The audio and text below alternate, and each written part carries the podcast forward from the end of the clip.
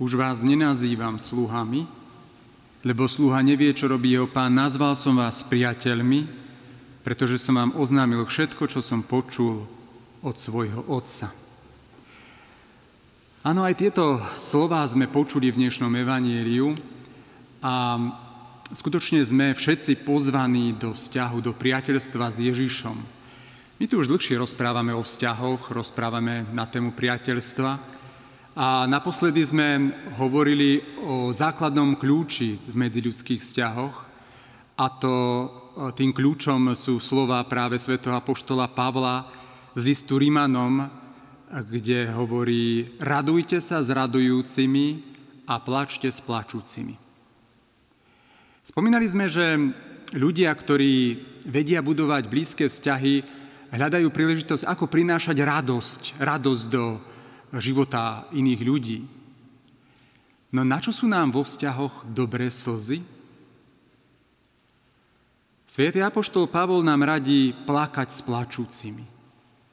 Nehovorí, dávajte rady plačúcim, ani nehovorí, pripomente plačúcim, že ich smútok znamená nedostatok viery.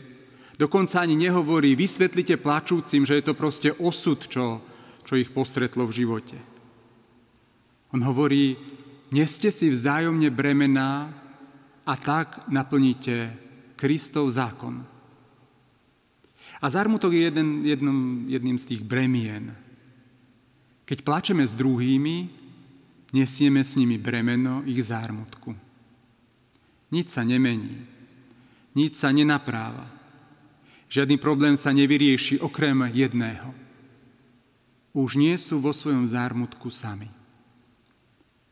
A tým sa mení vlastne všetko. Ježiš hovorí, buď otvorený voči ranám tohto sveta. Pláč s plačúcim človekom smúť so smutiacim, znášaj rany ľudstva. Rob tak však s dobrým vedomím, že ten deň pokoja prichádza aj do tvojho života. Pláč, slzy sú jednou z najväčších záhad ľudskej existencie. Ukázalo sa však, že slzy sú jedným z takým najkrajších božích vynálezov pre blízke vzťahy. Pretože Slzy aktivujú blízkosť. Slzy ukazujú, že sme zraniteľní. Plačeme, pretože potrebujeme iných ľudí. Ukázalo sa, že ľudia, ktorí zriedka kedy plačú, majú vlastne s ostatnými ľuďmi najslabšie vzťahy. Majú tendenciu sa stiahnuť, hovoria, že vo vzťahoch majú akési slabé prepojenie. Ale chcem vám povedať, že Božie slovo Biblia je plná slz. Aj to slovo slzy sa v nej objavuje až 90 krát spolu s ďalšími asi 30 odvolávkami na pláč či uplakanosť. Napríklad prorok Jeremiáš toľko plakal, že je známy ako plačúci prorok. A keď Lazarová rodina oplakávala jeho smrť, Ježiš plakal s nimi. A najkratší verš z celej Biblie je jeden z naj, takej, naj, taj, takých dojímavejších a hovorí, a Ježiš zaslzil. Aj žalmy sú plné slov o slzách. Napríklad žalmista na jednom mieste hovorí, ty vieš, koľko ráz som musel utekať. Pozbieraj moje slzy do svojich nádob. Či nie sú zapísané v tvojich účtoch? Áno, v istých časoch sa používali nádoby na slzy. Je to zaujímavé. Volali sa lakrimárium. Zbierali sa do nich slz, pretože slzy sa považovali za vzácne. Keď nám ľudia dovolia s nimi plakať, stanú sa pre nás bezpečným prístavom. Ako to raz napísala jedna autorka, prečítam to. Ach to pohodlie, to nevyjadriteľné pohodlie pocitu bezpečia pri človeku, keď nemusíte vážiť slova ani myšlienky, no môžete ich všetky vylievať priamo také, aké sú zrno a plevy spolu, s istotou, že verná ruka ich vezme a preoseje, zachová, čo je hodné zachovať a potom vľúdnym dychom odfúkne zvyšok preč. Pravda, že niekedy je pre nás ľahšie sa s Bohom radovať, než s ním plakať. Jeden psycholog dokonca pomenoval niektoré zásady, ktorými sa možno aj podvedome riadíme pri prejavovaní pocitov pred inými ľuďmi. Napríklad hovoril o minimalizovaní a minimalizovanie je, keď si udržiavame kamenú tvár, pretože sa bojíme, že nás skutočné pocity dostanú do problémov.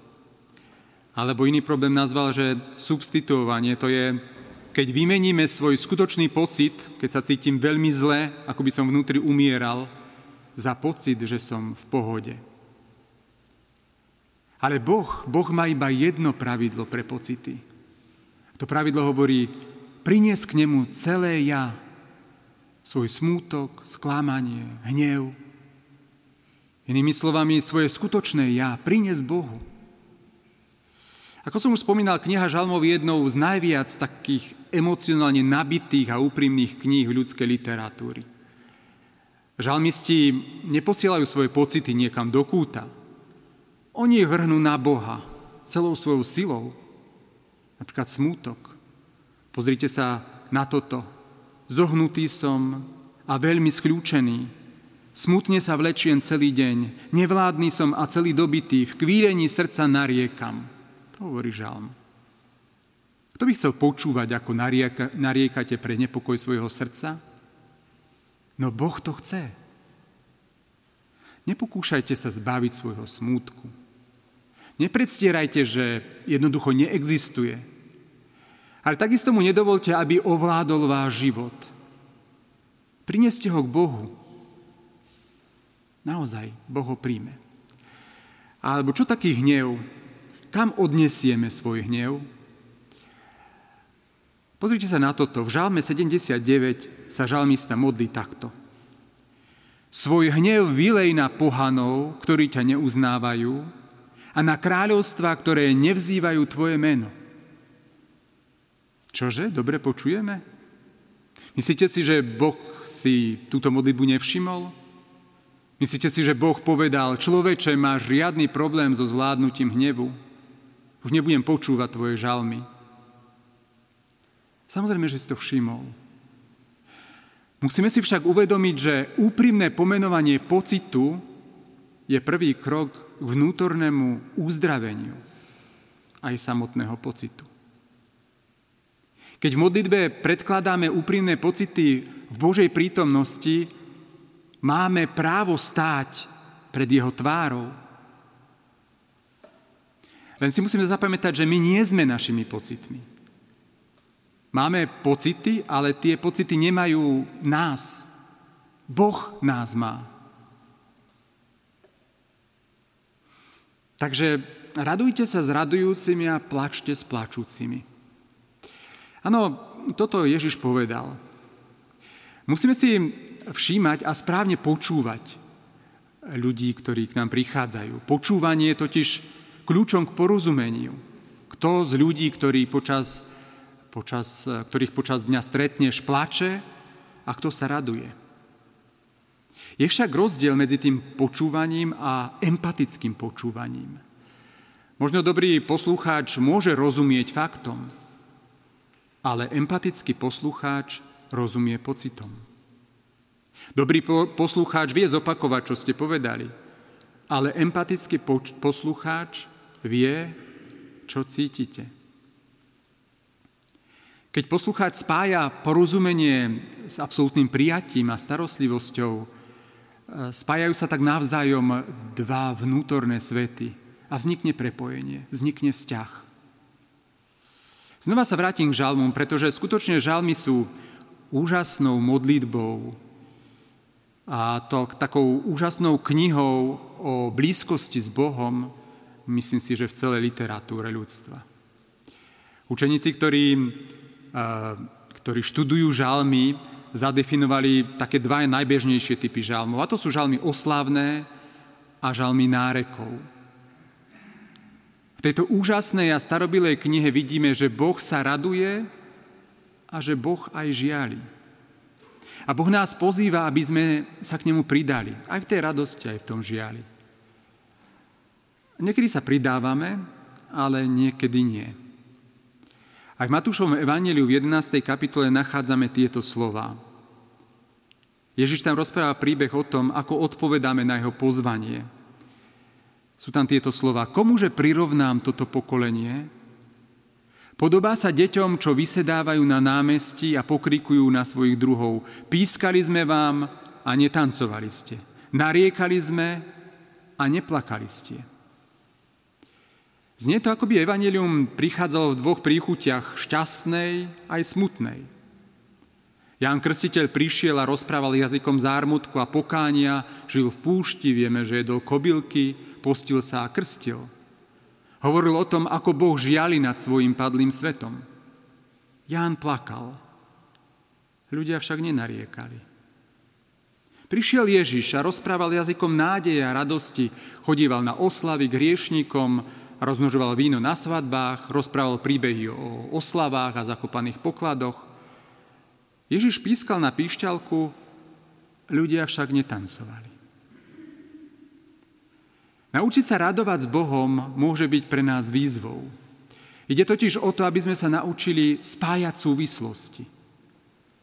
Človek v mladosti zažíva veľa radosti. Keď je veriaci, naučí sa zasa veľa rozmýšľať o Bohu. Je však chybou, keď si radosť, ktorú v živote prežíva, nespája s Bohom o ktorom počúva napríklad v kostole. Radovať sa s Bohom znamená, že sa pokúšame radovať nie len nad biblickými veršami alebo na nejakej bohoslúžbe. Znamená to vziať niečo, z čoho sa prirodzene tešíme a uvedomiť si, že toto všetko pochádza od nebeského Otca. Môže to byť niečo také úplne jednoduché, ako, ja neviem, sledovať západ slnka, alebo hory, alebo rozkvitnutý strom. Môže to byť chuť medových rezov, môže to byť obľúbená pieseň, obľúbený film, podarená fotka, alebo, alebo vtáči spev. Môže to byť gratulácia od niekoho v práci, alebo úspech dieťaťa v škole, alebo len fakt, že vaše telo má myseľ a práve teraz celkom dobre funguje. Skúste si každé ráno spomenúť na 5 jednoduchých vecí, za ktoré by ste v ten deň vedeli ďakovať. Byť vďačný. Každý nový deň je novou príležitosťou. Pravidlom však musí byť, že to nemôžu byť veci, za ktoré by ste mali byť vďační. Musí to byť niečo, čo vzbudzuje úprimný pocit vďaky v tej chvíli, hoci to nemusí byť nejaká vec duchovná, Môže to byť nový slnečný deň, neviem, chuť kávy, ktorú pijete, alebo keď dostanete, ja neviem, správu od danového úradu, že musíte zaplatiť menej, ako ste v skutočnosti očakávali. Uvidíte, že táto jednoduchá pripomienka veci, za ktoré ste vďační, môže vzbudiť pocit radosti a tým aj väčšej blízkosti s Bohom. Preto sa nebojte radovať s radujúcimi, a plakať s plačúcimi. Amen.